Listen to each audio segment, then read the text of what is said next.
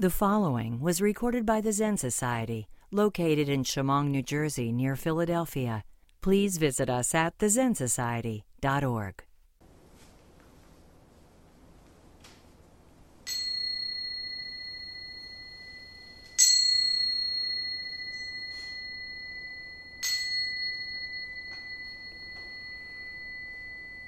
Dharma, incomparable, profound, minutely subtle, pervading the entire universe, revealing right here, right now, is rarely experienced, even in hundreds, thousands, millions of eons. We can see it, we can listen to it we can express and know it. May we completely understand and actualize this Tathagata's true meaning.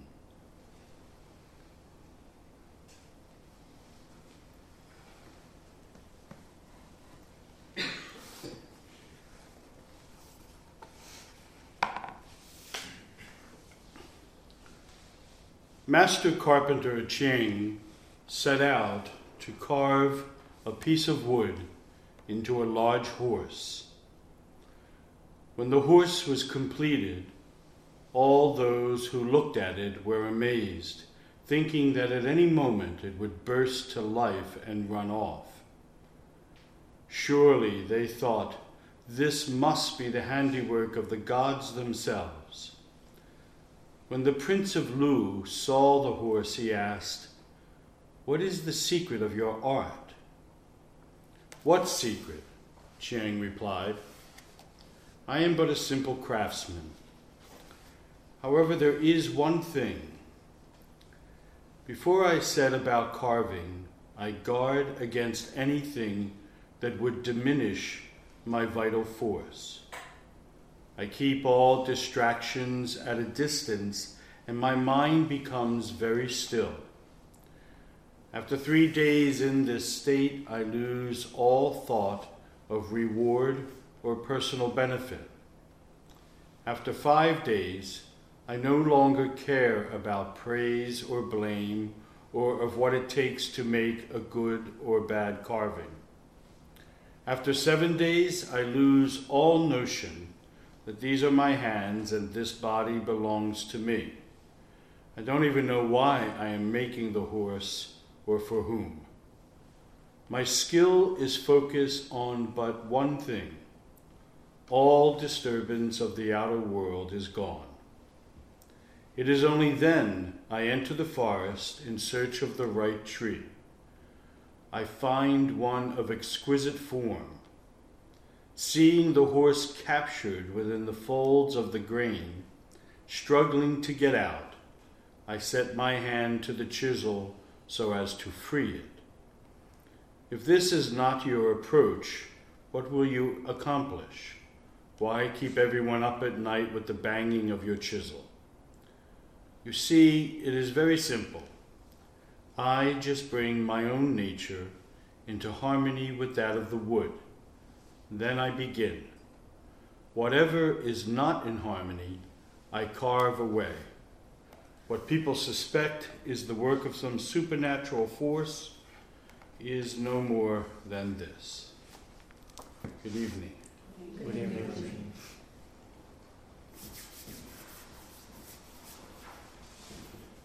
So, for most of us, love is or exists as a concept, a sentimental or romantic notion or feeling or emotion that we may have on occasion, given the right circumstance, experience in that given moment.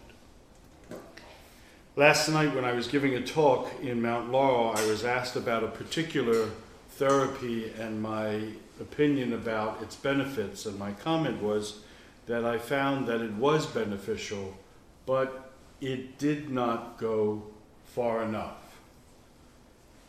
For most of us, our concept of love, most certainly, has been beneficial, but does not go far enough.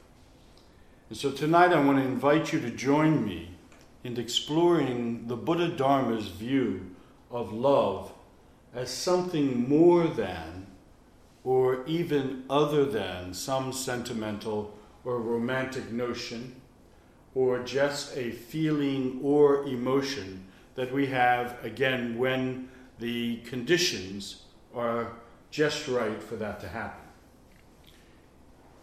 In that partial understanding of love, in that limited understanding of love, we are most certainly limited to conditions that generate the experience for us. And this is why so many people, so many times, talk about love as something that happens to them or something they feel for someone.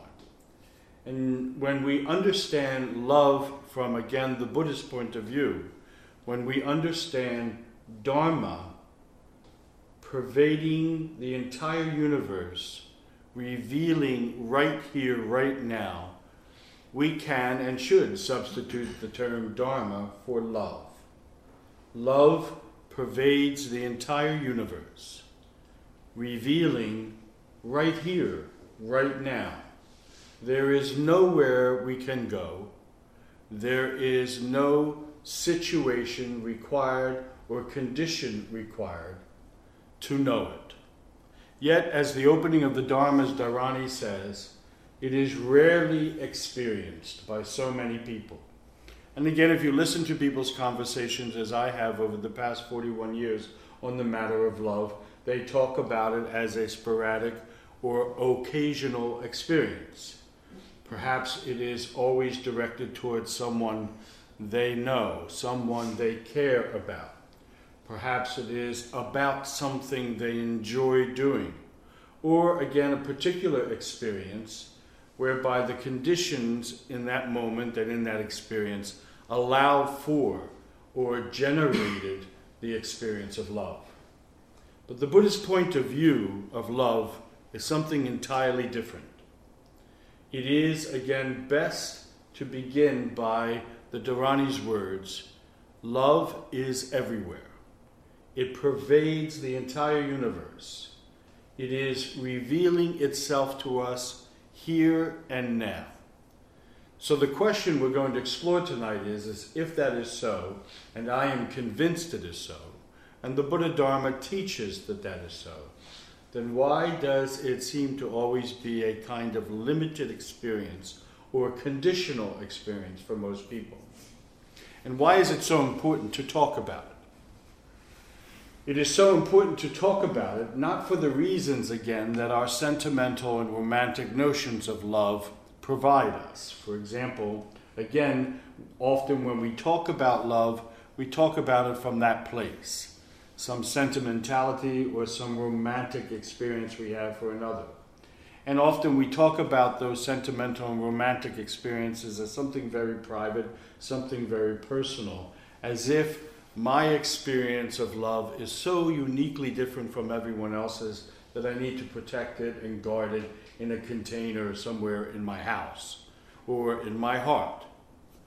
Yet, the Buddhist point of view is that love is the very essence of the universe. That love is a field of energy, a force that runs through everything, that is the source of everything, and that is the sustaining force for everything. Synonymous with those words, with what I just said, is the fundamental teaching in Buddhism on which everything stands and that is the teaching of what Trungpa Rinpoche called basic goodness. From the Buddhist point of view, each and every one of us and everything that exists in the universe exists having a basic goodness, sometimes referred to as Buddha nature, or our true nature, our original nature, before it became polluted or contaminated by conditional experiences. So, in other words, each of us are born with a fundamental basic goodness we call Buddha nature. We are enlightened beings. And that enlightenment we speak of tonight is we are the very stuff of love, that the universe is the very stuff of love, and that love pervades the entire universe, running through everything and sustains everything.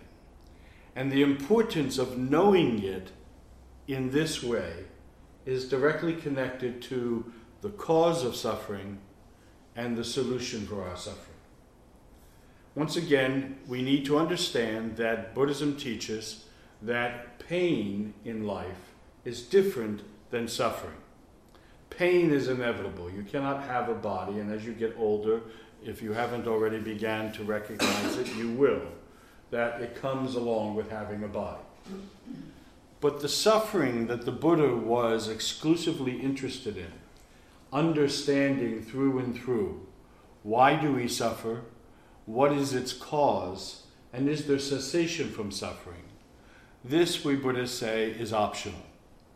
That all suffering is a conditional experience. That is to say, we suffer because certain conditions are either present, causing that suffering, or certain conditions are absent, causing that suffering.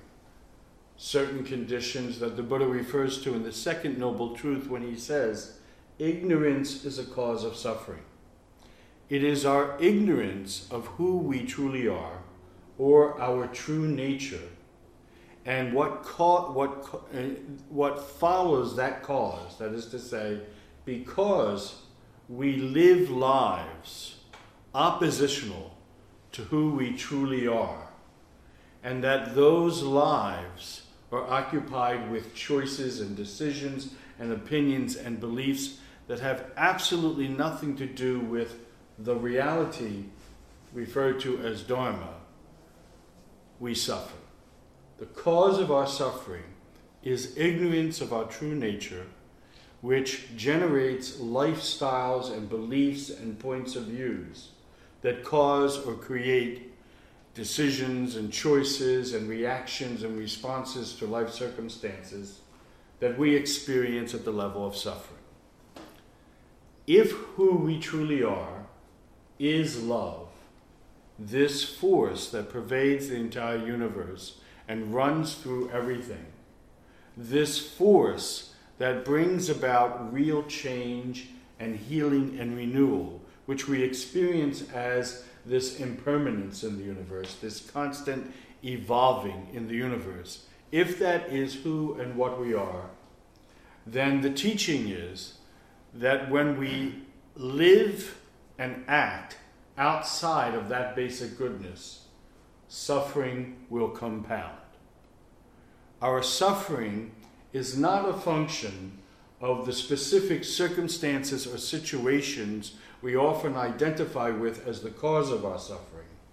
Our suffering is at all times, in those circumstances and apart from those circumstances, a function of not coming from what, again, Trungpa Rinpoche referred to as our basic goodness. We do not live lives that express our basic goodness. We do not live lives from our true nature. We live lives, we live lifestyles, we make choices and opinions, and we set up goals in our life, in our relationships, whether they be in our personal relationships, our family relationships, our career relationships, our friendships, our social and cultural relationships, the goals that we often set up as the principles for our life, the guiding factors of our life are out of harmony with our true nature. Our contentment, which is the term used in Zen for real happiness, true joy, and sustainable happiness, is a function. If you were listening to the story of Master Ching, he says, Everything that is out of harmony with my true nature, with the true nature of the carving, is cut away. Our happiness is a function of carving a life out for ourselves that is in harmony with our true nature. The evidence of which is, for example, often demonstrated with the notion of you take a bird and you put it in water, it's not going to thrive. You take a fish and you throw it into the air, it's not going to thrive. In order for the bird to thrive, it needs to be able to fly.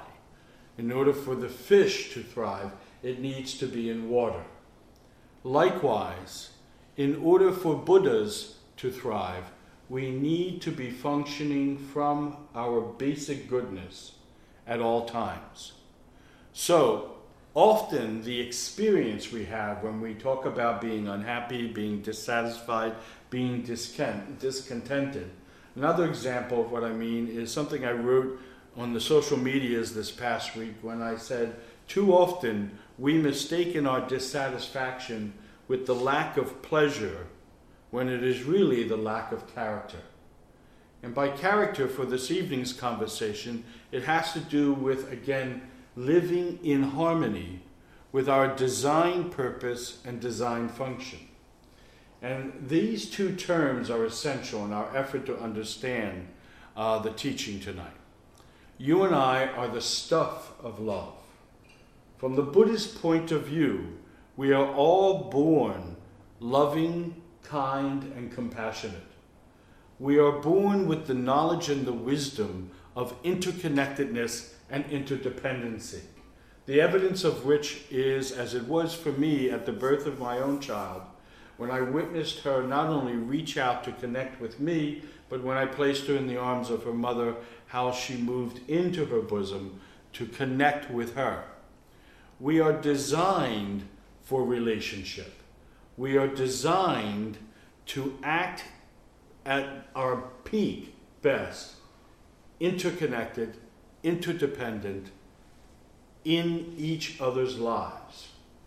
And we are designed to always act until we become conditionally polluted or contaminated. We are designed to always act for the benefit of that connection, or another way of saying it, for the benefit of others. It is our true nature to care about others. It is our true nature to care about suffering. It, we are designed that way. Therefore, it goes from the Buddhist teaching that when we act contrary to that reality, to that nature, suffering not only follows but will compound. So, in an effort to really make this evening's topic work for us, one of the things we need to start taking a look at is the absolute necessity for changing our lifestyle point of views. And by that I mean we need to start to think more importantly about what is in harmony with our true nature when we talk about interacting in the world.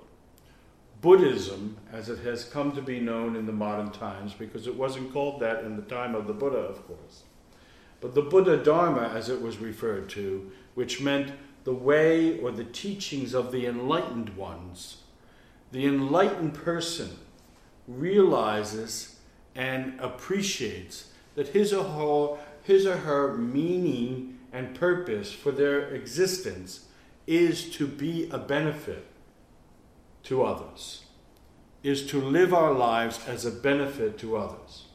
Now, the evidence of what I'm talking about is found in this question that I want you to ponder for a moment.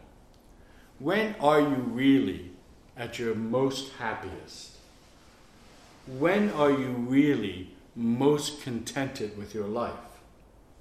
What are those moments in your life that have always brought you joy and when you take a look at that question, if you are willing to be honest enough, you know very well that it is when we are interacting with others in a loving, kind, respectful, appreciative way.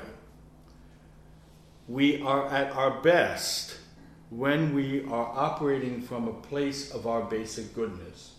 And we are at our worst, by that I mean we suffer, and the cause of our suffering in whatever situation you want to suggest, I can show you is a function of operating outside our design purpose and our design function. We were designed to be lovers in the world, and to express and manifest that basic goodness in everything.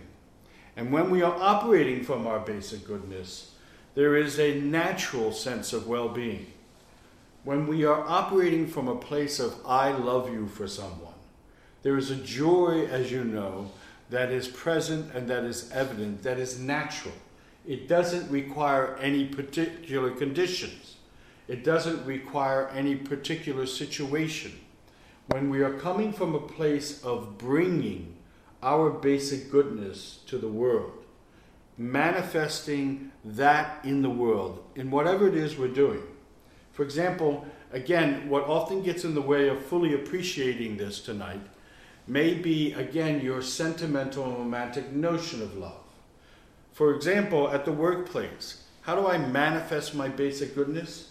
I operate in the workplace from a place of benefiting the workplace, benefiting my fellow employees, benefiting the company I'm working for.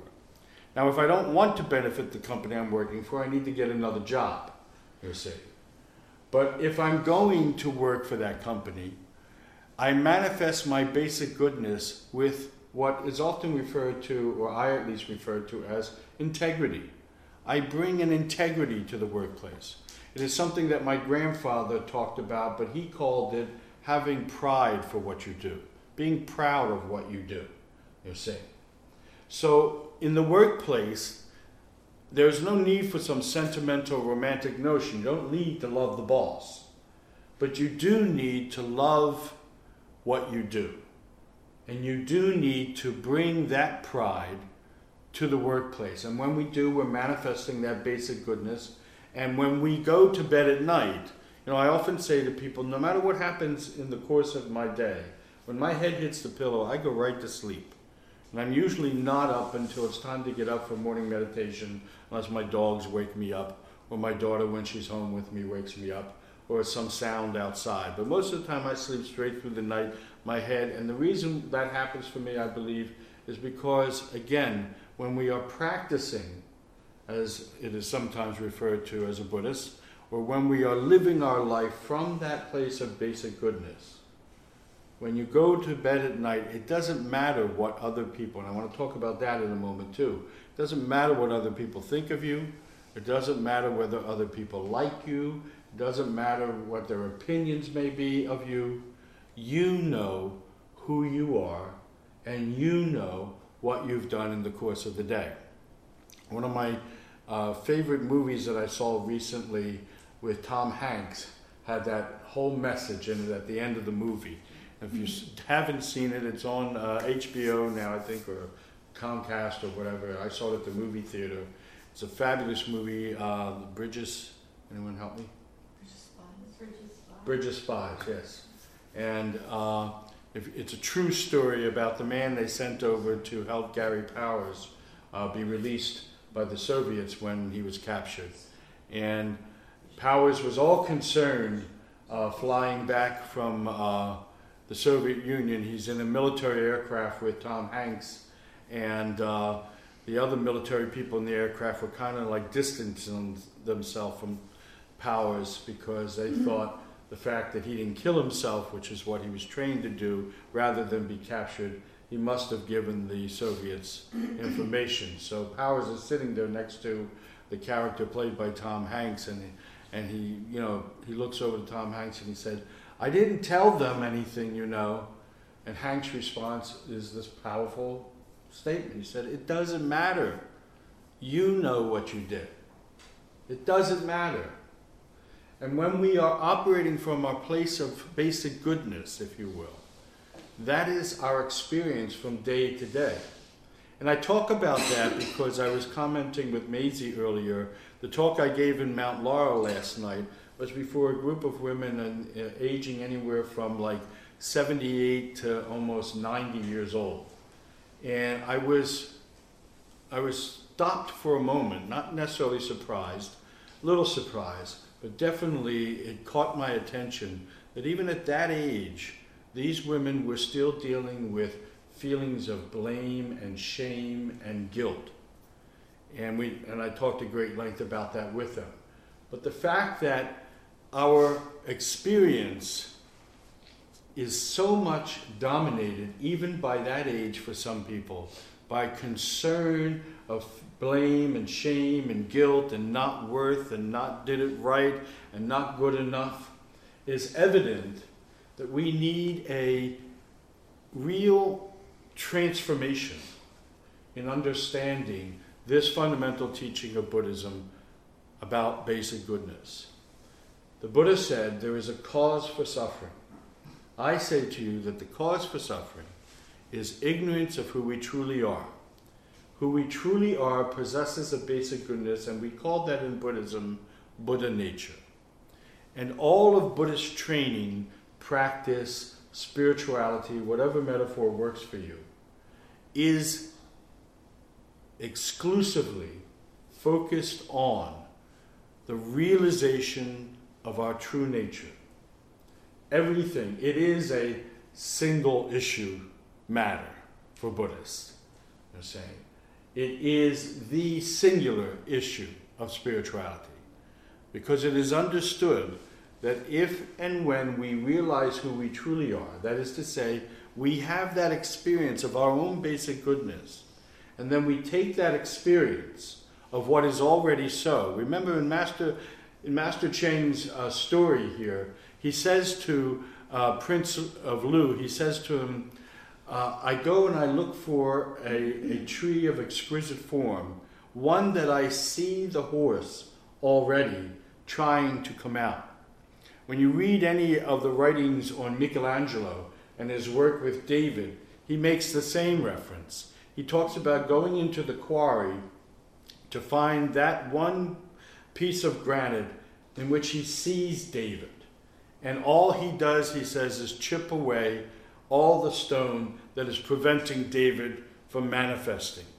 Both of these examples are metaphors for, again, where Buddhism comes from. That is to say, the practice is founded on and is launched from this conviction that we are already enlightened, we already possess all the love in the universe we are ever going to know, and that that is always so for us. As I talked to the group of Catholic and Jewish women last night at this uh, center, I said to them, You never fall from grace. There is no such thing. It doesn't change. The hell or the suffering that you may experience, which, you know, I was, again, the other thing that amazed me in our dialogue, we spent a good two and a half hours together. They wanted to focus on their sins, and I wanted to focus on their Buddha nature. So uh, uh, I said to them, just look at that for yourself. And you wonder why, and you, you know, you ask the question, is the world ever going to change? No. The world is never going to change until you change, until you change the focus of your attention in life, and until you come from that place of your basic goodness. Now, one of the problems of our conditioned self, that is, we are born this way, we are born as Buddhas, the Buddha taught, and then somewhere along the line, as you have heard me often talk about it, Therapists talk about the formation years anywhere between one and four or one and seven. So let's take it, let's narrow it down to one and seven, if you will. So between the years of one and seven, we begin to learn about our culture and our society through various different vehicles, various different instruments. Our parents, teachers, uh, our friends, our you know, siblings, our peers, and, and all of that. And those experiences and teachings begin to literally reform and reshape our knowledge of ourselves. When they say children are like sponges, they mean it. So we take on the opinions, the beliefs, and the ideas of all of these various different sources. And we do that long enough, it takes only seven years, let's say, for it to happen, that we literally forget who we really are. And the, and the key experience that changes all of that for us is the very thing I mentioned a moment ago. Somewhere in that period, someone, maybe very innocently, maybe not, it's individual, someone says to us, maybe, you're bad. Or someone says to us, maybe, you've got to be better. Or someone says to us, what we've all heard in one form or another as children. It, and this is, I think that these are the, these, this is, if there's anything we can say or do that is like reprehensible, it's this line we've all heard in one way or the other. If you want people to like you, you have to.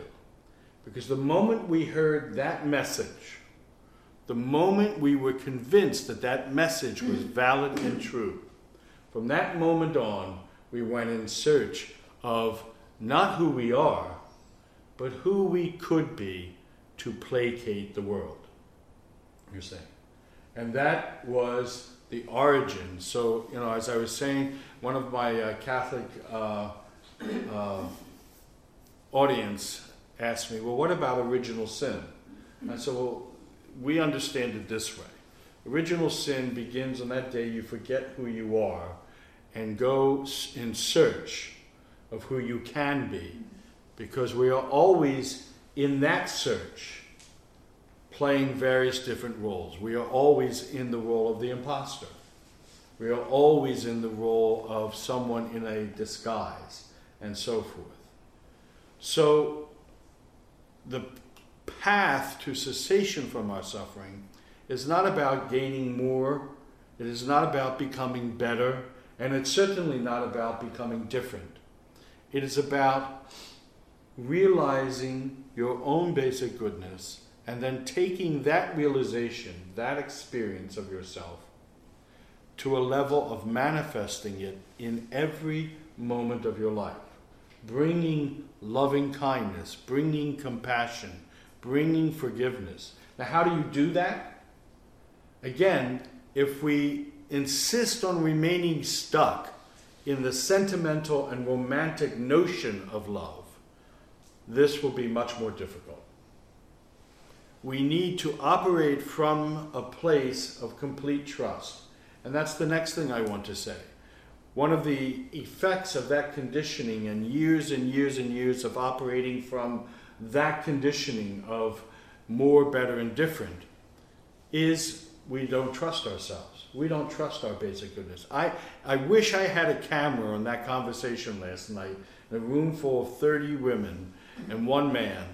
I wish I had a camera to show you how insisting they were, how they insisted we are sinners, we are not worthy we do not merit.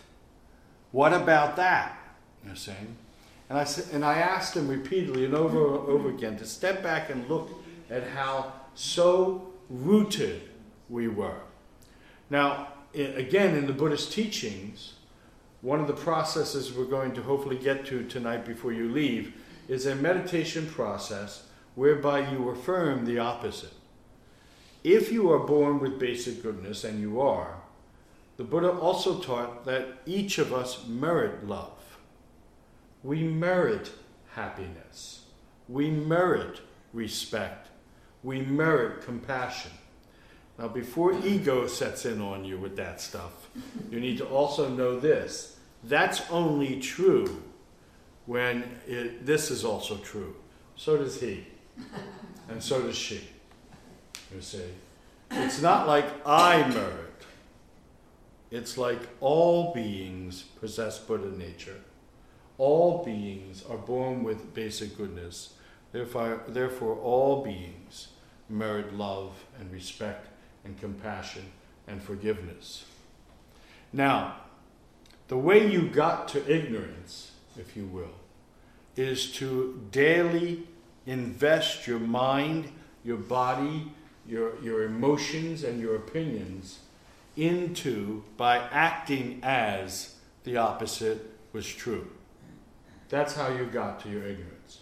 And how that ignorance has become embedded in you, embedded in all of us, to where even 86 to 90 year old women still are struggling with it, if you will. So, how do you suppose you change that? The same way.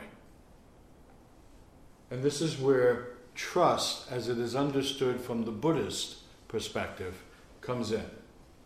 Trust in the, from the Buddhist perspective, is what I often call Nike Buddhism. We may not feel that we are, we may not feel love, but we act it. We act from that place mm-hmm. unconditionally, whether we feel it or we don't. Whether we're talking about love towards ourselves or love towards the others, that rule applies. Love towards ourselves is that we may not feel like eating right, which benefits us and strengthens us and nurtures us to meet the daily task. You know, in a Zen monastery where monks live together, one of the key officers of the monastery is a person referred to as the tenzo. And the tenzo looks like a cook, because that's the guy who is always preparing the meals for the monastery. But in, in uh, Japanese monasteries, for example, the tenzo is someone who the Roshi recognizes as developing spiritually to such a way that he sees his task of cooking as a spiritual practice rather than just putting a meal together. And so the ancient Zen master Dogen, uh, when he was forming and structuring the uh, Japanese schools of Soto Buddhism, uh, wrote an entire spiritual document to the cook. And it was based on, again, these spiritual principles. And among the principles, uh, in addition to what we're talking about, is that the cook's job is to create a meal that not only nurtures the body, but the mind and the heart as well. The role of the tenzo is to support the monks to be able to practice all the way to achieving the singular objective and goal, which is awakening to their own true Buddha nature. So, when we talk about loving ourselves, the first task involved has to do with taking care of our bodies. It has to do with eating right, resting, exercising, all the stuff you hear about regularly. Now, again, if you were listening a few moments ago, if you do that from a strictly sentimental or emotional uh, place, that attempt will always be conditional. That's where you say, Well, I'm going to go to the gym today, and then an hour later you say, Well, I'm tired to go to the gym. No, you go to the gym. That's how you do it.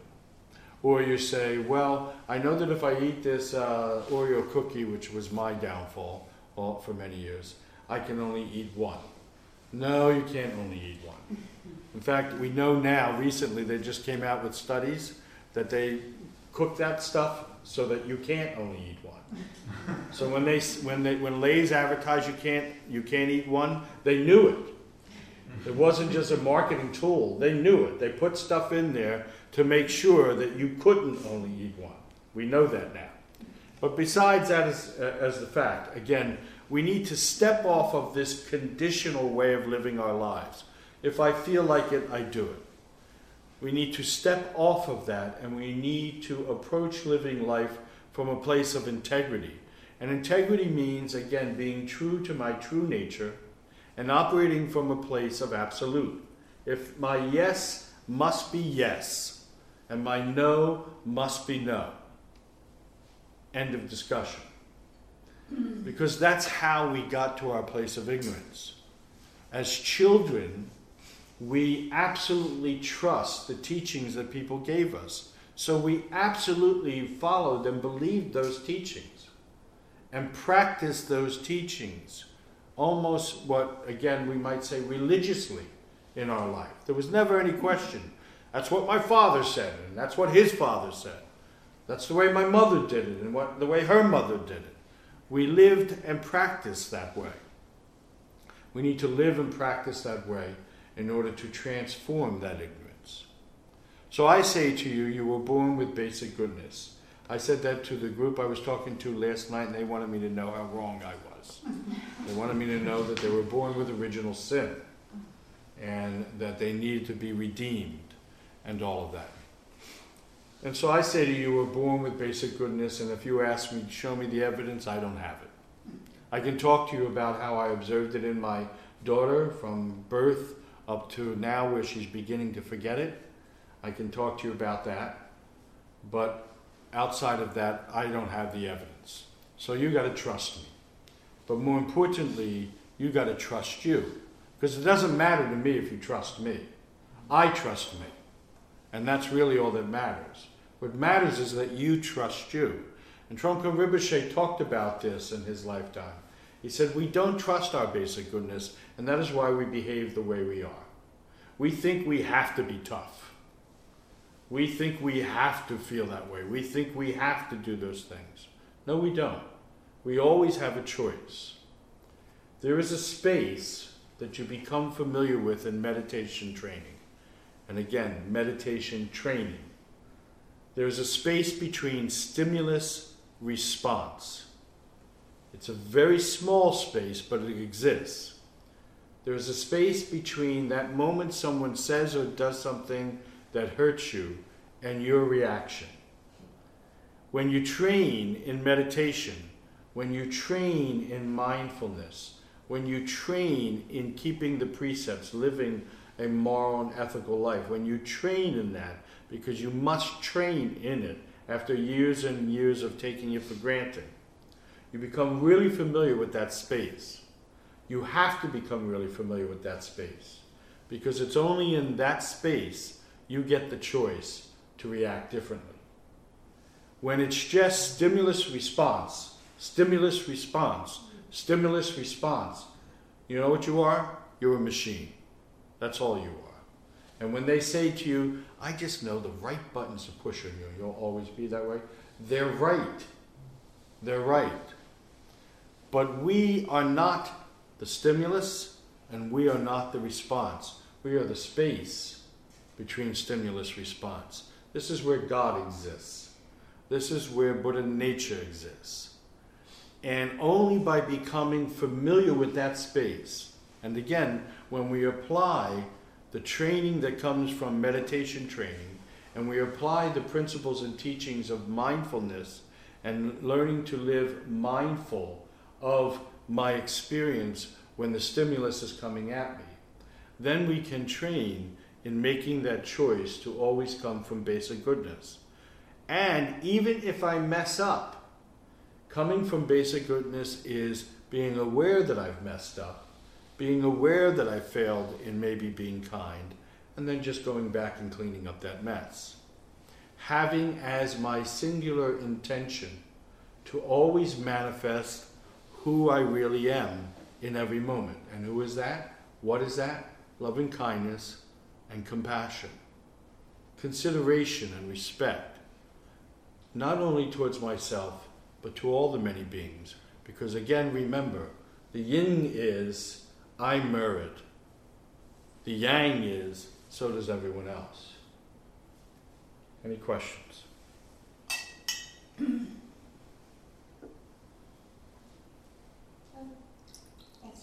Hi, kiddo. Um, the Buddha then was teaching original blessing, not original sin. Yes. Um, There's a uh, theologian, Matthew Fox, Mm-hmm. that feels that that's what. An old buddy, old drinking buddy of mine. Is he really? Yep.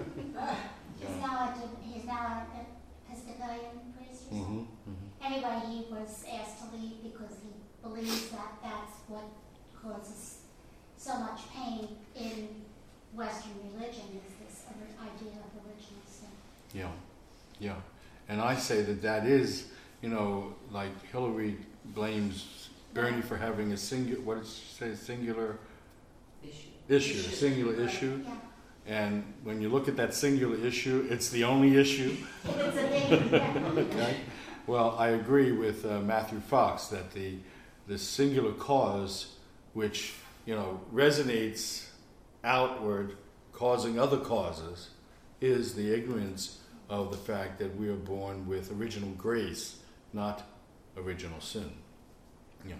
Original sin was a concept like everything else like that that was created to control the masses. There's no evidence of it in any of the teachings. Thank you. Thank you for helping, uh, having me remember, Matthew. We used to have a lot of fun together.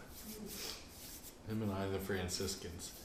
Do you know where he is now? No, I don't. Yeah. That's been years. Yeah. Last time was in 1989. Okay. Any other questions? When I trust that I am made of the stuff of love, and when I trust, and you don't even need to trust the second part, when you do the work of Zen spirituality, which includes and involves this meditative inquiry into the nature of my suffering, when you really do the work of inquiring into the cause of your suffering, you will find, as I suggested a few moments ago, that I suffer when I act in ways that tend to separate me from other. When I act, you know, in unkind ways, when I'm malicious, when I'm vindictive, when I'm jealous, when I'm envying, greed is another way in which, uh, again, we tend to feel separated from. Because greed is an obsession with something I perceive to be apart from me and want, if you will, uh, under the guise of if I had it, I would be more, if I had it, I would be better. Imagine what your life would be, and I want you to do this. Imagine what your life would look like if you came from a place, whether you felt it or not, whether you felt that way tomorrow or not, that your life was already perfect and complete, that you lacked nothing, that your relationships were already perfect and complete, that they lacked nothing, except maybe your participation in them. You see? Because again, when I am not aware of my basic goodness, when I am not operating from a place of Buddha nature, I'm always outside my relationships looking in. Know, I'm always judging them, qualifying them, testing them, and so forth. So, you know, for those of you who've talked a lot about in your spiritual journey being present to the moment, you can start right there. One of the ways to be present in the moment, one of the way, eh, eh, if not the the way to being present in any moment, is to not be talking about it, is to not be always qualifying it. When I'm qualifying whatever's going on in the moment, the circumstances and situations for myself, I'm not present to it. I'm standing over here observing it and you know projecting my qualification or disqualification on the moment when we are really present to the moment, when we are really present to our life, there's just the process of being present, just the process of living your life, just living your life. A dear friend of mine who was a powerful teacher many years ago used to say, There's nothing you really have to do. If you just go home tonight and just live the life you've got, things will change. Try that.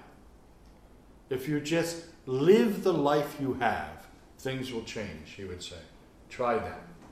Be the person you say you are in the life you have. Try that and see what happens. Because much of our dissatisfaction with our lives is that we're not present to our lives. We're always operating again from a place whereby we feel we need to protect ourselves from the very lives we've created. Think of that. You need to protect yourself from what you created. Think of that. How stupid that is. You see? So if we can learn to trust our basic goodness, trust that we are made up of the stuff of love and kindness and compassion and joy and all of the other virtues that we tend to live our lives striving to be more of, and just simply be that in every moment and bring that to every moment we can learn to be fully present to our life. And only when we are fully present to our life, because when we're standing off the side, qualifying it, testing it, and judging it, we don't even see it. What we're qualifying, what we're testing and judging is an illusion. It's an illusion. And you've had those moments where you've experienced what I just said. When you were willing to drop your opinion, drop your expectation and listen to the other person. You know, uh, Maisie and I were talking a little bit about this earlier too. Uh, the job of the teacher is to listen, to really listen. And, and it's interesting in everything I'm learning about being a parent to a six year old. Uh, one of my conscious practices, my mindful practice, is to not just listen to my daughter's words when she's having a tantrum, but listen to her. And one of the most enlightening um, things I've read about, you know, working with children when they're when they're in their tantrums, uh, is that that stuff we get upset with them about, you know, like when they're screaming and yelling at us and saying things. This might be helpful to you because it was certainly uh, an eye opener for me. Is that in those moments, what you are witnessing is that at that age, they don't know what to do with the feelings that they're feeling. Okay? And what you're seeing often and judging as being disrespectful or not being a good kid is really just a frightened child that doesn't know any other way of telling you they're afraid. And when you do that long enough as a child, you, you also do that as an adult. You see. You see. You know, those moments when we say what we don't mean, those moments when we do what we don't mean. So it is vital when we talk about sustainable relationships, it is vital that we understand that, for example, in all relationships, whether it's a parent with a six year old or a spouse with uh, uh, the fellow spouse, you know, as adults, that we understand that the singular key to sustainable relationship is skillful and effective communication. And skillful and effective communication is a function of what? Listening. Listening. And learning to not just listen to words, but to listen to the person, to listen to them, if you will.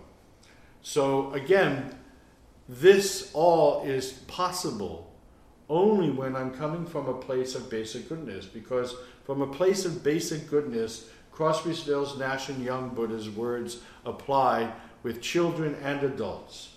When they tell you you will cry, just look at them and sigh and know that they love you. You see?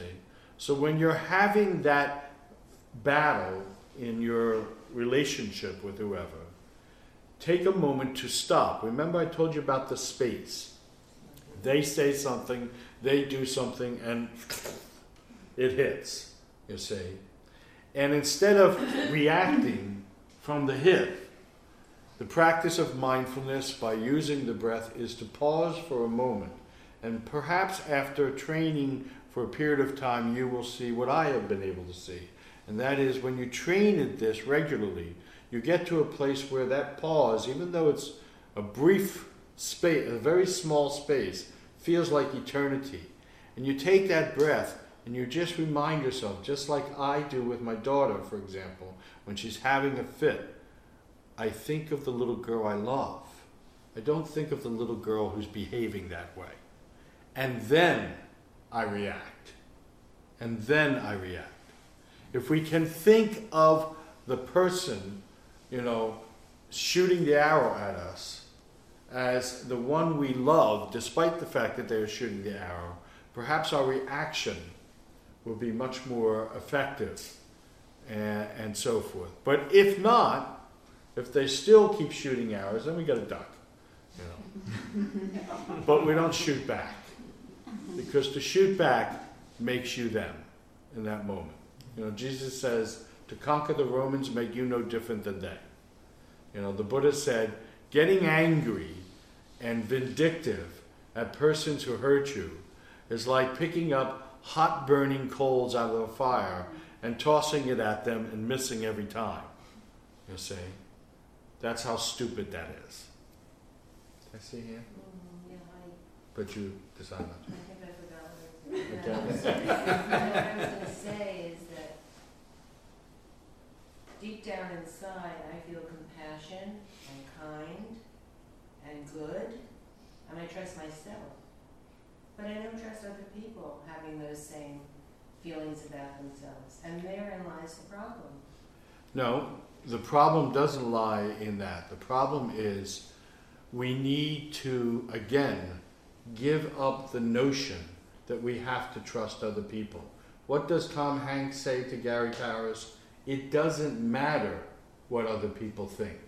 It doesn't matter whether they're trustworthy or not. It matters. You, your satisfaction, Ellen, lies in your trustworthiness, period.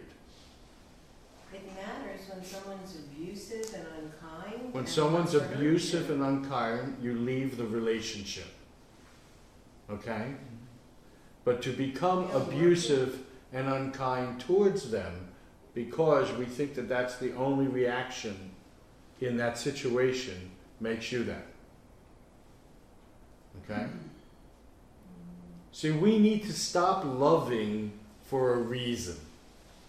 We need to stop trusting for a reason because we will never get to a place of complete trust if our trust is a function of having a reason to trust. The trust of the Buddha is no matter what others do, I will always respond with loving kindness and compassion. But part of re- sometimes you react because you're hardwired to react. And That's this is about you're not you're not Just as hardwired. you're hardwired No, this is your compassionate. conditional wiring. This is your conditional wiring you're talking about. We need to see this. Yes, there's a primordial part of us, but we are more than our primordial existence. We've evolved from there, remember? We no longer live in Well, caves. you hope so. Okay. Well, we, we have.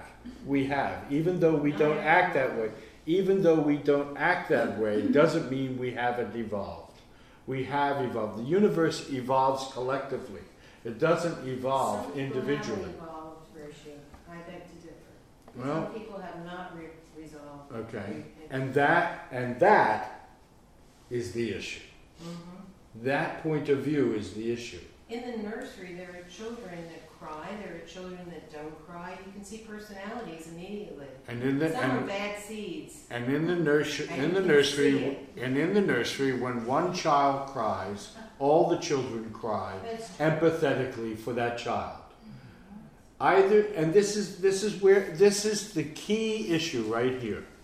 It's a matter of where you want to come from. If I if we want to come from this place, the destination has already been predetermined. No matter what we're com- no matter where we're coming from.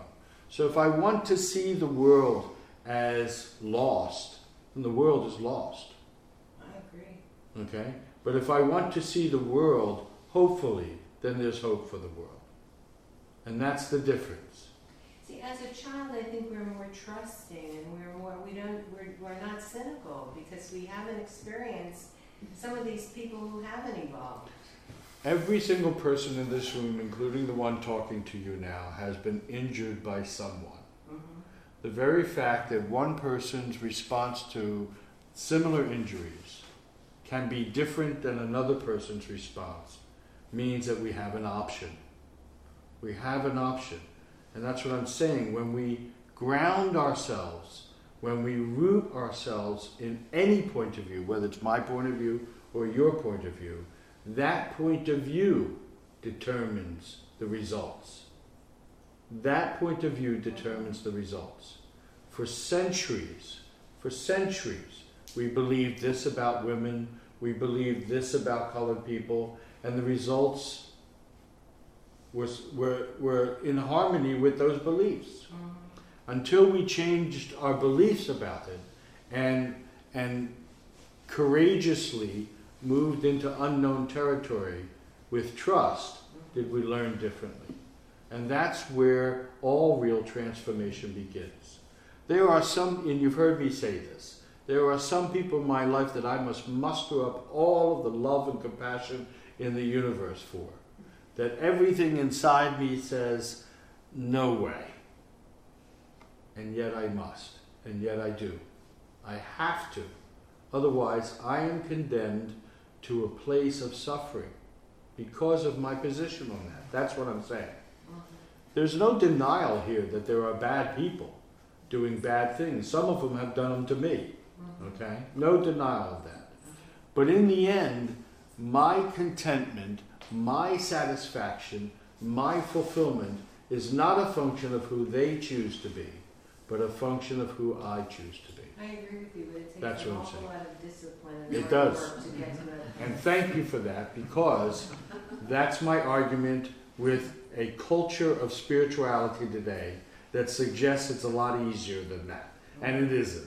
That's why you hear me constantly say, you must practice every day, isn't it? Isn't that what I always say? Because it is that difficult. It's very difficult. Okay? Thank you. So I didn't want to have a sentimental attitude toward easy. No, you should never. Sen- if you want to find another cause for suffering, it's sentimental. You know, there was a there was a uh, philosopher who once wrote that the two greatest contributions of the 20th century was gunpowder and romantic love. Take that to the poet. Thank you, Ellen. You see, we either believe, you know, part of trusting ourselves is that we trust that our love is powerful enough. We either choose to trust that or we don't. There is no evidence. I can't sit here and say to you, look, if you trust yourself, this is what will happen. I trusted myself and continue to choose to trust myself in acting that way. And I can only tell you that I'm here before you after 41 years still teaching, you know. And it hasn't been an easy road, and still isn't an easy road. So it's always about, again, back to Tom Hanks' you know, character. It doesn't matter. You know who you are. You know what you did. And that's really where it comes from. If there's anything I've been talking more about than anything else, it, it is the fact that we are, and if you read, uh, I never remember whether it was in the newsletter that comes out from here or in transfer in the magazine Natural Awakenings, one of the articles. I wrote about this that we are a culture obsessed with the destination. We tend to think that the destination is everything. The destination is nothing because the destination is predetermined from the place you launch from. We need to redirect our attention from the destination to where we're coming from. The quintessential question of life is not what are the results, not where I am going to be someday, but where I am now and who I choose to be now. So, for example, if we were to turn off all the lights in this room where it was pitch dark, and suddenly there was a reason to get out of the room as quickly as possible, your life depended on it, I guarantee you that the person who knows where they're sitting in this room at that moment will get out a lot easier than the one who doesn't. You see? It is our point of view, the Buddha said in the Eightfold Noble Path, that literally determines everything. And that is why it is the first of his prescription for cessation from suffering. He said, You need the right point of view. He says, Resolve your point of view, and all the other remaining seven steps of that prescription fall into place. It all begins and ends with who I say I am going to be in my life and who and what I am bringing to every moment, no matter what the other person does. In fact, my definition of freedom, and you've heard me talk about this in the past, we have a very distorted, like so many other things, definition of freedom in this country. When we talk about freedom as Americans, we talk about the right to do whatever I want, no matter the consequences. But that is not the definition of freedom. When you take a look at the dictionary's definition of freedom and you take a look at it aside of the Buddha's teachings on freedom and Christ's teachings on freedom and the Torah's teachings on freedom, freedom is a function of integrity. It's a function of being true to your conviction, no matter the circumstance, no matter the situation. So, for example, from the spiritual point of view, freedom is the choice to love no matter what the other person does. And every single teacher, from the prophets to Christ, from Buddha, uh, you know, to uh, Krishnamurti, all of them taught freedom. Excuse me, freedom in the same way.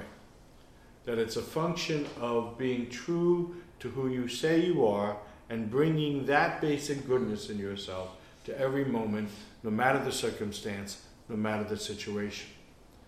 Most of us, again, our freedom is conditional, and because it is conditional, we talk about feeling free today and not so free tomorrow. When we can be free in any circumstance or any situation, when we realize that our contentment is not a function of the circumstances or situations we find ourselves in, but a function of who we are being in those circumstances and in those situations. That is why we have a political environment today. And I read this on one of the social medias. Uh, a gentleman was holding a sign and it said, If you have nothing to believe in, then you'll believe anything anyone tells you. You see? When you don't know who you are, then you are able to be led astray from anyone. And that is why, again, back to when uh, we were talking about original grace, yes, that is the singular issue. Until I know my basic goodness and am operating from that place, nothing is ever going to change for me personally or for the world. Any questions?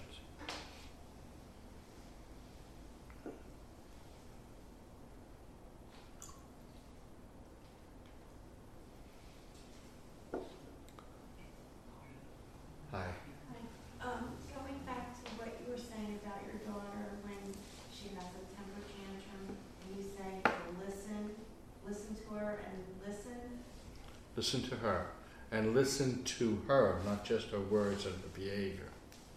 So when you say listen to her, you're saying, can you say that in another way? Yeah. Again, we judge ourselves and others often by uh, the circumstance and situation. Circumstances and situations are conditional. So, just like as an adult, I will say things to you I really don't mean occasionally. When I say things I really don't mean, the person saying that is not me.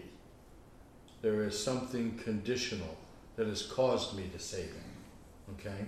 So, in every moment, for me at least, what I practice, what I train in doing, because as a parent, you know, as Ellen says, it's not easy. Whether we're talking about parenting or we're talking about spirituality, it's not easy. So, what I train in doing is always remembering that child the day I saw her come into the world. Always remember, remembering that joy and excitement that I had for that child. So when she's having the temper tantrum, I'm not looking at a bad kid, I'm looking at that child. And then coming from that place, I'm always coming from the same place. What can I do to benefit her, to help her here? See. So I'm always, for example, I'm always telling Katie things like, this is how you learn. Mm-hmm. It's okay. This is how you learn. And this is how daddy has to teach you in order to learn. Rather than bad, that's bad, that's bad, that's bad, that's bad. Okay? These are the lessons of life. So it's always about, for me, seeing the child that I love in every circumstance and situation, no matter her behavior. Okay? Now that doesn't mean there aren't rules. There are rules. And that doesn't mean there aren't consequences. There are consequences. But there's a way of, you know, presenting consequences as a means to teaching her accountability and responsibility, and a way of using consequences to just be mad at her for saying those things and being that way. And that's the difference in parenting for me. The difference in parenting for me is that as a parent, you don't get mad at a child that's only been around six years. Okay? I mean, I know people 60 years old that haven't learned the lessons we expect them to know in those moments. Okay? So we want to, again, apply the necessary lesson in a compassionate way. Then we've got to have compassion for a six year old. I mean, because they don't even know what these feelings are about that's going on in them in that moment. And you got to have compassion for someone like that. So, uh, I don't. Is that helpful? Yeah, yeah, yeah. It's really about taking a breath. really is before reacting, stepping back and reminding yourself what your intention is here. And as a parent, I believe again what uh, Crosby, Stills, Nash and Young said. You know, we, we absolutely love our kids. So if that's true, and I believe that's true, I don't think that ever changes, no matter what happens. Um, act accordingly in every situation. Okay? And when you mess up, give yourself a break and them too, because you're gonna. Even I mess up. Thank you. Thank you. Um, uh, in what you were just saying, for me, for a six-year-old that you love, although difficult at times, that's a much easier thing than somebody who confronts you, even a friend, with a belief system that's so antithetical to what you think you know. Mm-hmm. Mm-hmm. And so in those moments, you know, and that's a range of people who can confront you with all kinds of things. In those moments, coming from that compassionate Buddha nature, you know, the difficulty I find is to that breath, like to calm that emotional stuff, like really, so I can see that human being as as somebody with just a difference of opinion Yeah. instead of sort of uh, antagonistic in some Yeah. way. But his opinion or her opinion affects my, I don't even know, survival in some Yeah. way. Yeah. It's tricky. Yeah. Yeah. I think of two things as you're, as you're sharing that. One with the recent passing of Justice Scalia, I was shocked, like many people were, of how Justice Ruth Ginsburg spoke about her. Yes. They were absolutely oppositional, and yet they were best buddies. And when he was on Charlie Rose, Justice Scalia, charming, Yeah. charming. Yeah, and you know, so there was a lot of talk uh, by the pundits about how they were able to maintain what we're talking about tonight, despite their differences, and that's what we're talking about. And as I said earlier in sharing with Ellen, if that can go on between two absolutely oppositional justices on the Supreme Court, think about it. And the other thing that came up for me was growing up with the uh, miniseries Kung Fu. Anybody remember the, with uh, David Carradine. David Carradine? Okay, and I was always impressed. I was always impressed by the fact that uh, whenever he was in a bar, you know, and they would, you know, take him on, uh, how he would very, he would, you know, just use his uh, kung fu and throw them across the room, and there was no malice in his behavior. He, he would throw them across the room, and he would say, "Oh, he doesn't know how to fall." you know, so, so I, I mentioned Carradine for this reason. I think it just hit me that perhaps we're thinking of a kind of very mushy sweetheartedness all the time when we think of being compassionate and loving kind. So again, back to parenting. I mean, don't misunderstand me. I need to be stern with my daughter at time and absolute. There is no negotiation here. This is the way it is. I get. I I often say that's what I get for being a parent. That's one of the benefits that comes along, you know, with the job. Uh, so it's not like we're mushy and all forgiving. It's it's we're not returning the malice towards a person like you're you know using as an example, and we're not you know vindictive. That you know even even about when you know you're right. It's one thing to know you're right. It's another thing having to be right. Okay? So one of the examples I often use is that, you know, someone asked me many years ago, what's it like when you go home for dinner at your mother's? And people were surprised to know that I never talk about spirituality at my house, my father's house. Never talk about what? Never talk about this at my father's house. Never. It wasn't until he just recently almost died that we had our first talk about Buddha nature. and that was his request, and what have you. But I, when I would go home, I was wise enough to know a prophet is never accepted in his own land. yeah. So, uh, is a difference between knowing you're right and having to be right, is the point there. And, you know, if uh, those of you who know me long enough and know my father, we are at oppositional ends of politically. So even the political discussions were minimized and what have you for that purpose.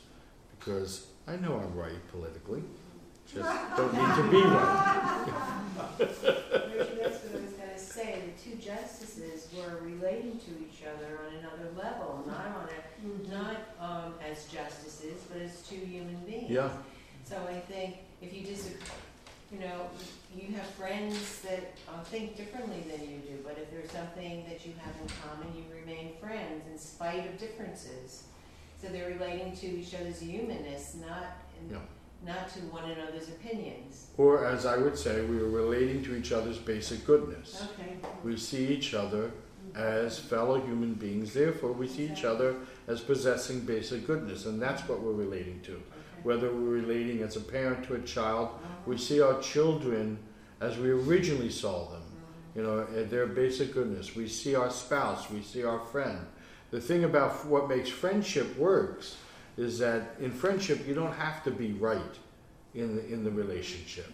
You know, saying, and that's what I'm saying. It's there's a difference, and most of us can't make the distinction between. And this is why problems ri- uh, rise in relationships because we don't make the distinction between knowing we're right and having to be right.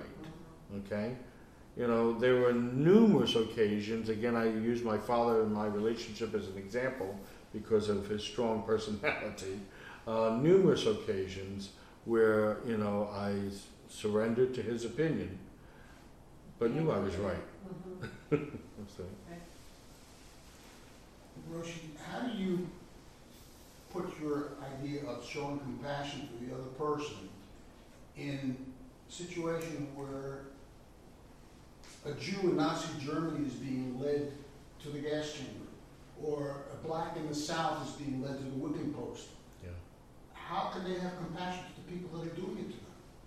There's a wonderful story, a true story also, uh, about uh, His Holiness the Dalai Lama on one occasion greeting Tibetan monks who escaped uh, the prisons of China, okay, and where they found themselves for a decade or more being tortured regularly by the prison guard.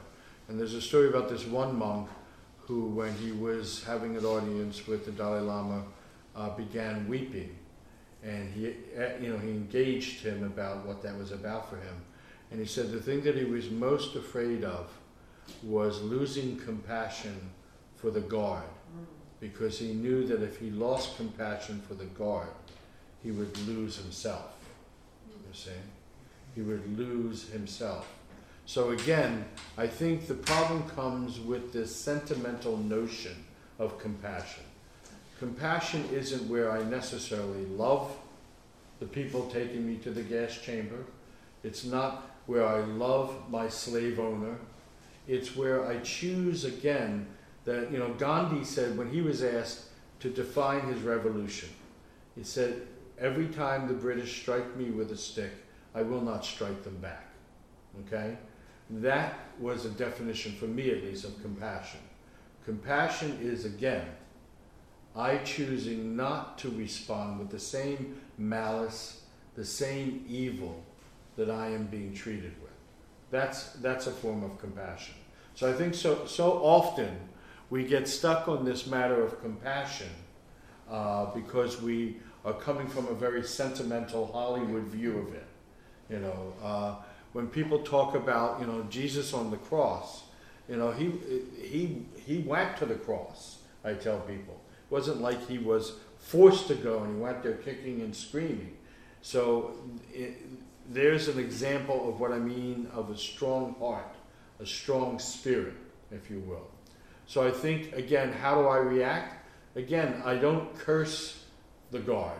I don't, you know, sit around thinking about how I hope he is suffering and his family suffers. Because, again, I go back to the teaching to conquer the Romans, make you no different than they. Now, if, if you're walking me to the chamber and there's a gun for me to pick up, I may very well use it. Okay? But that's called survival, not malice. And nowhere in Buddhist teachings does it suggest not to protect yourself. But it vehemently opposes malicious harm. So, for example, just like in the Torah, which I've referred to last night on several occasions, it's not thou shalt not kill, it's thou shalt not murder. The original translation, the word murder, and in a court of law, there's a difference between killing and murdering someone. To murder someone is to bring malice towards your action. Likewise, in the Buddhist precept, precept of I vow not to take up the way of killing, it's the original translation is the same. I vow not to take up the way of murdering, you know, of, of intentionally with malice harming another life. So that's that's the distinction I make. You know, so my prayer, like the Tibetan monk, is that may I not become like my captors. That's compassion. May I not become like them. That would be my definition of compassion in those cases. But if the opportunity presents myself to liberate me or anyone else, I will take it. Mm-hmm. Because that's survival. Mm-hmm. You know, when Mao Zedong invaded China, there were monks that took up arms. And there were monks who chose not to take up arms. And His Holiness the Dalai Lama did not rule this way or that way. Any other questions? You know, uh, let me just say one more thing. I think that, again, part of the effort to realize what we're talking about tonight is that we need to stop thinking so much about it and trust it. I'm asking you to trust that at the core of your very being, as Ellen said in her own words, at the very depth, I am loving, kind, I am compassionate. We need to focus on trusting that more and realizing that the mind that has been conditioned otherwise is certainly not going to satisfy reasons for being that way. You know, Einstein said the mind which created the problem will be insufficient for creating the solution. so that's why I say we need to come from here rather than here on what we're talking about tonight. Um, Roshi, I remember reading something recently on social media somewhere where you posted about idiot compassion.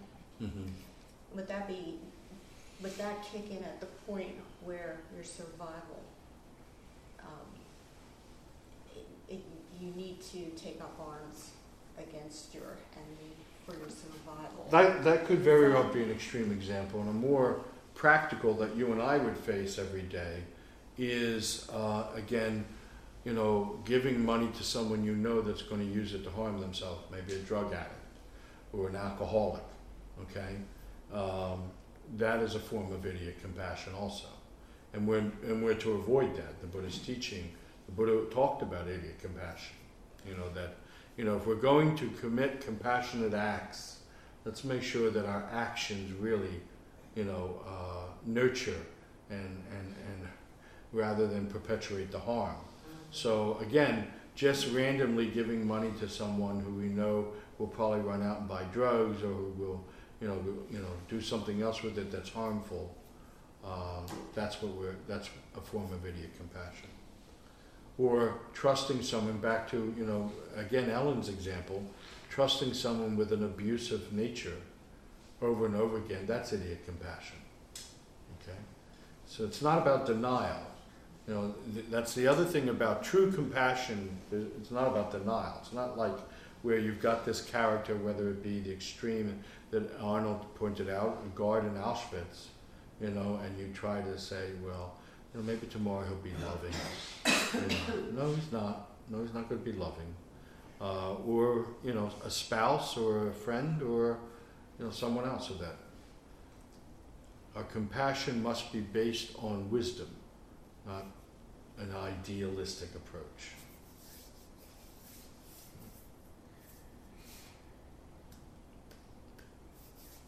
Any other questions?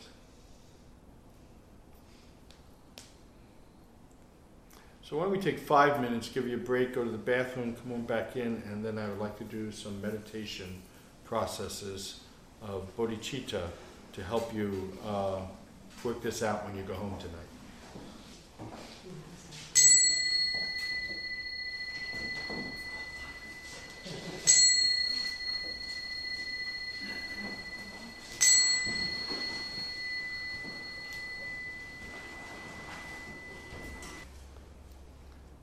We wandered into a corner of the Central Park Zoo, and there, despite the dozens of tourists pointing and tapping the glass, two monkeys were squatting on a perch of stone.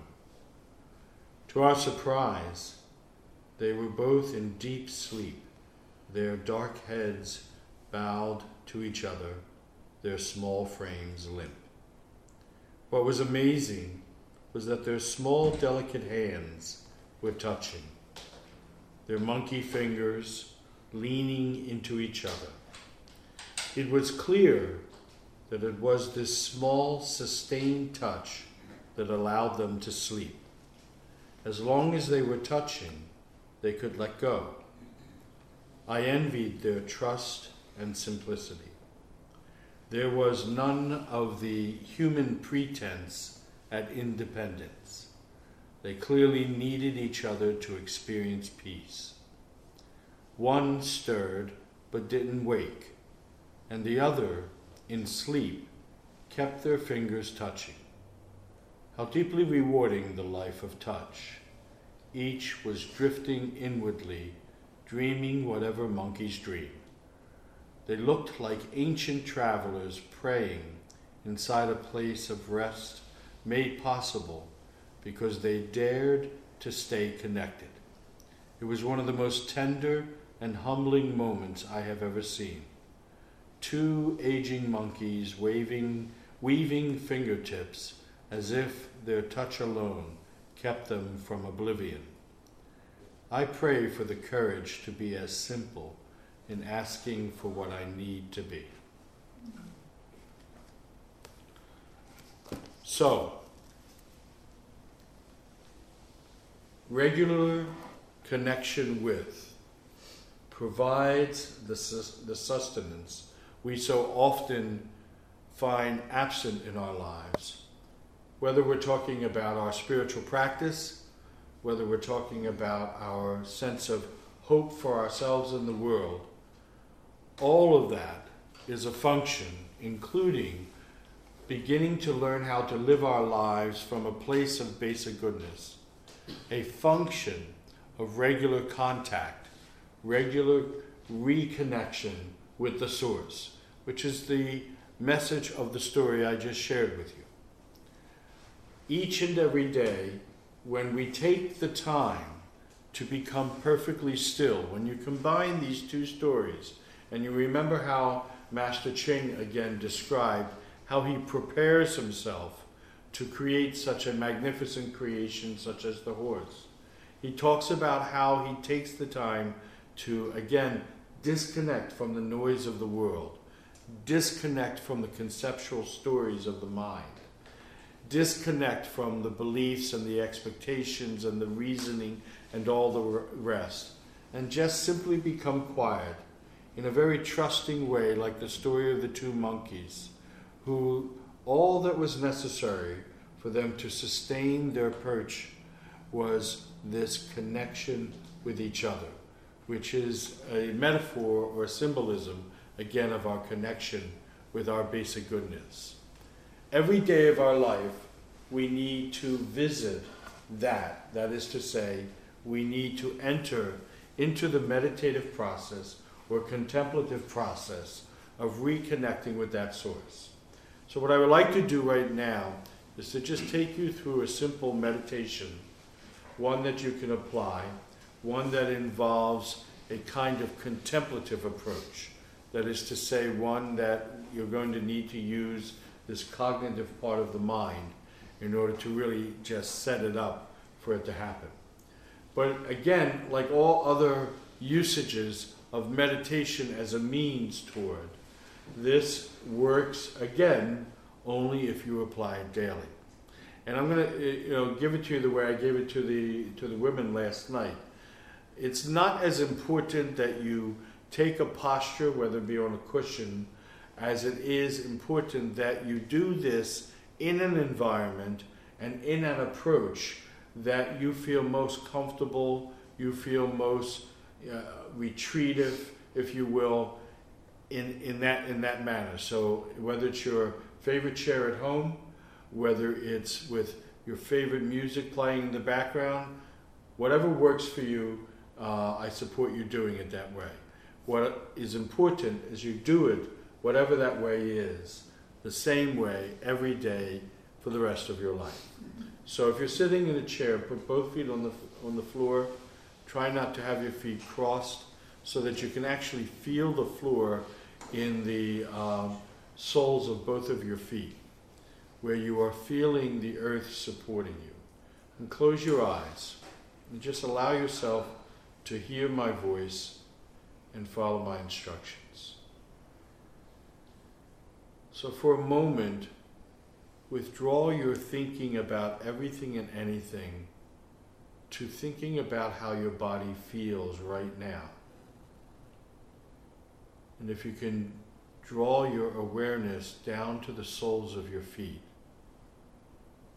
and just notice how that feels. And if you're on a cushion, just notice how it feels again connected to the earth, supporting you in that posture. Try to bring your attention to how, again, your connection, physical as it may seem, to the earth is supporting you to maintain your perch in this moment.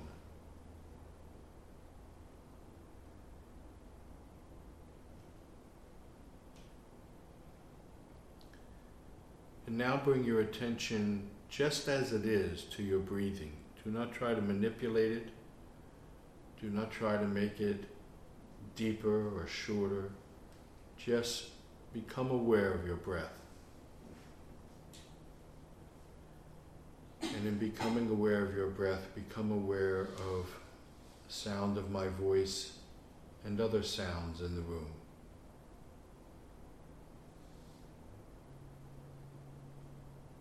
Become aware of the texture or how your skin feels in this moment.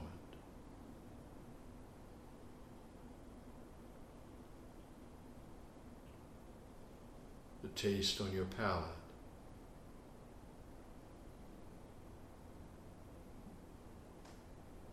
The overall sense in your body this very moment.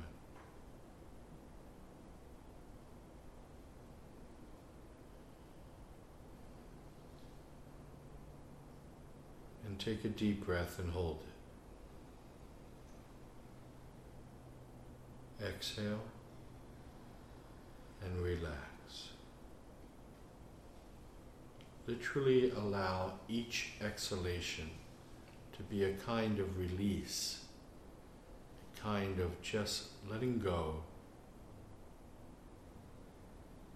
where you find yourself just perched in your seat trusting that the earth will support you. Take a deep breath and hold it. Exhale and relax. Just simply continue to hear the sounds, smell the aromas, taste the flavor of your palate. Feel the texture and sensation on your skin. just the overall experience in your body. And take a deep breath and hold it. Exhale and relax.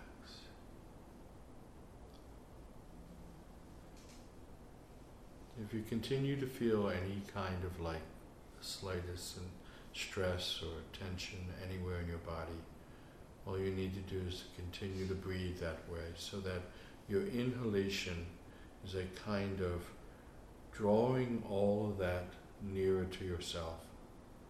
And then with the exhale, release it all.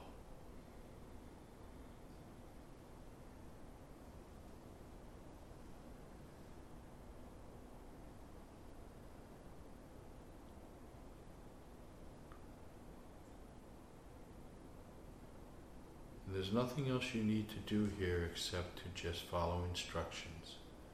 You don't need to buy it, you don't need to agree with it, you don't even need to believe it.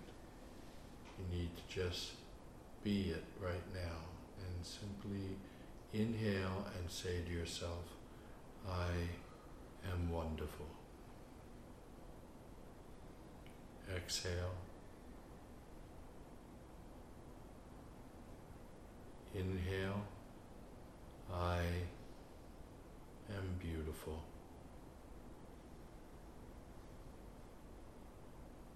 Exhale, inhale, I am capable.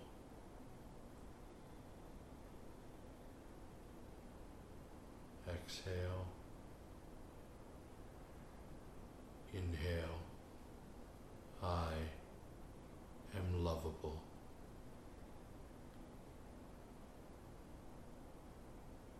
Exhale. Inhale. I am loved. Exhale.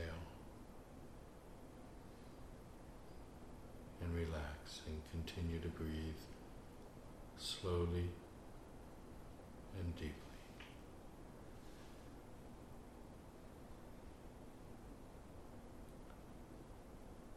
And now bring to mind someone or several someones, male, male or female. I say that because if it's a woman, you think about, you may want to say, with your next inhale, she is wonderful. Exhale. He is beautiful. Exhale. Inhale. He is capable.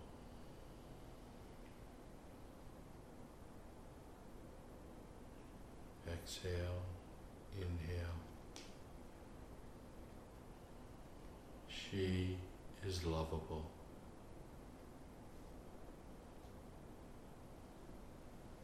Exhale, inhale. He is loved.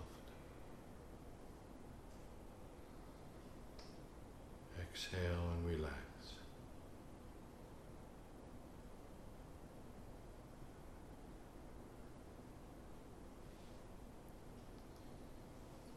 Just continue to breathe slowly and deeply while just allowing yourself to experience those affirmations of your true nature.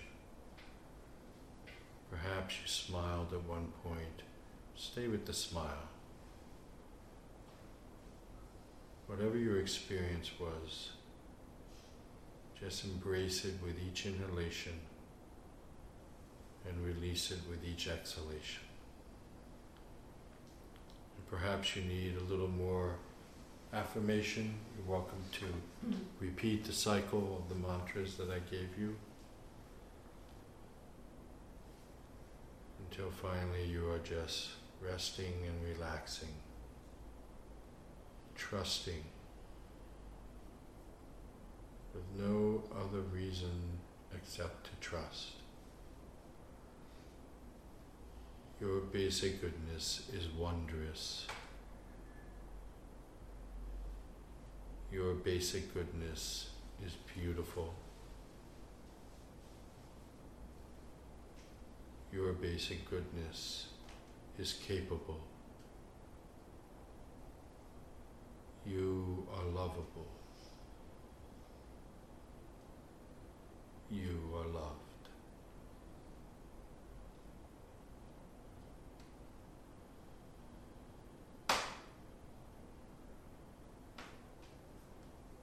Take a deep breath and hold it. Exhale, relax, let go, open your eyes.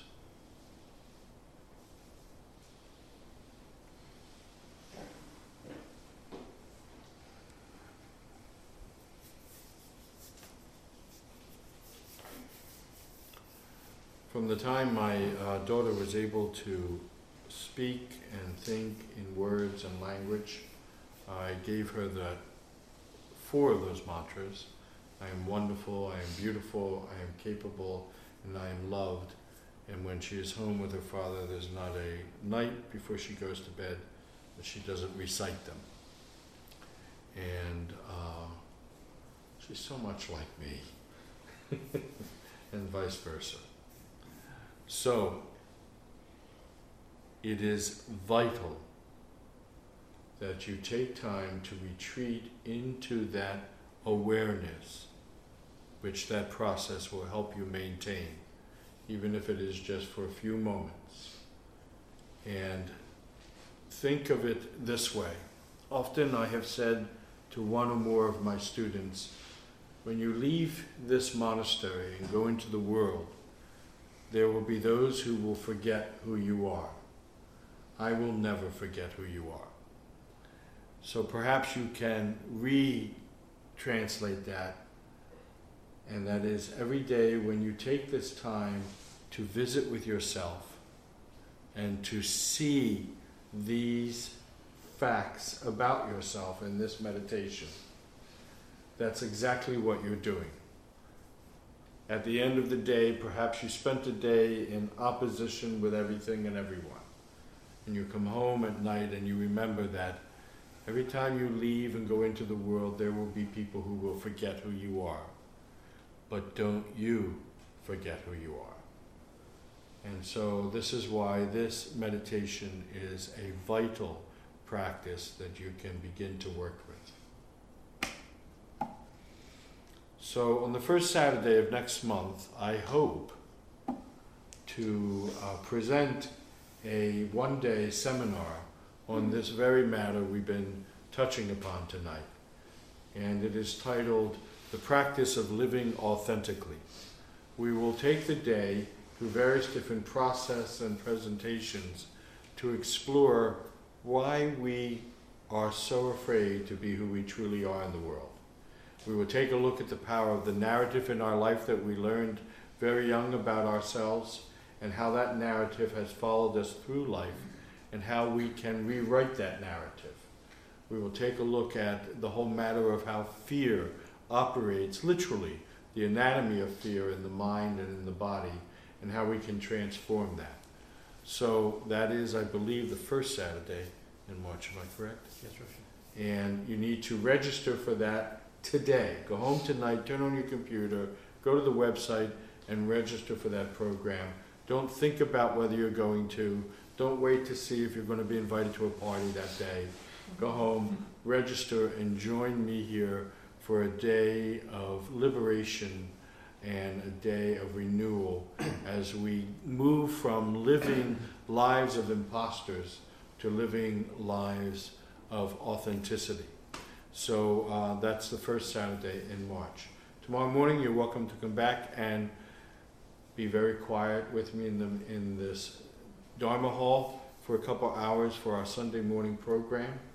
And again, in March, the first Wednesday of each month, uh, I've launched a course in spirituality. What does it mean to be spiritual? And we will begin to take a look at the Eastern icon of the spiritual warrior. Uh, you know, what does it mean to truly live as a spiritual warrior in the world? And that'll begin on the first Wednesday of that month. The second Wednesday is our evening of contemplation and tea. If you haven't been to that, it's a very intimate experience of meditation and reflection on a reading that I offer you, and then we retire to the community room and share a bowl of tea over what often proves to be a very informative and enlightening discussion. And then, if you want to learn meditation or, uh, you know, with precision, refine your meditation practice, join Emyo on the third Wednesday of each month uh, with his beginner's meditation and mindfulness class. Did I miss anything? No Roshi. So, as always, it's been a privilege to be with you. Thank you for choosing to be with me tonight, and uh, take care of yourself pray for each other, including the Pope. Poor guy. That's what you get for wanting to tell the truth. Yeah, you can pray for him too.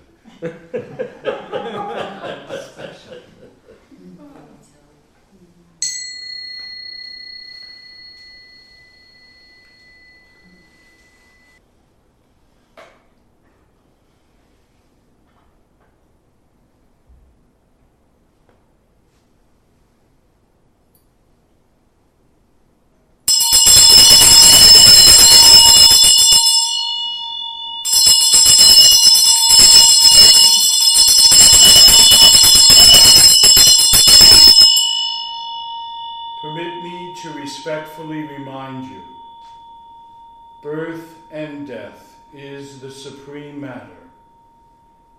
Everything is of the nature of impermanence. Gone, gone, forever gone. Opportunity is too often lost. Do not squander your life.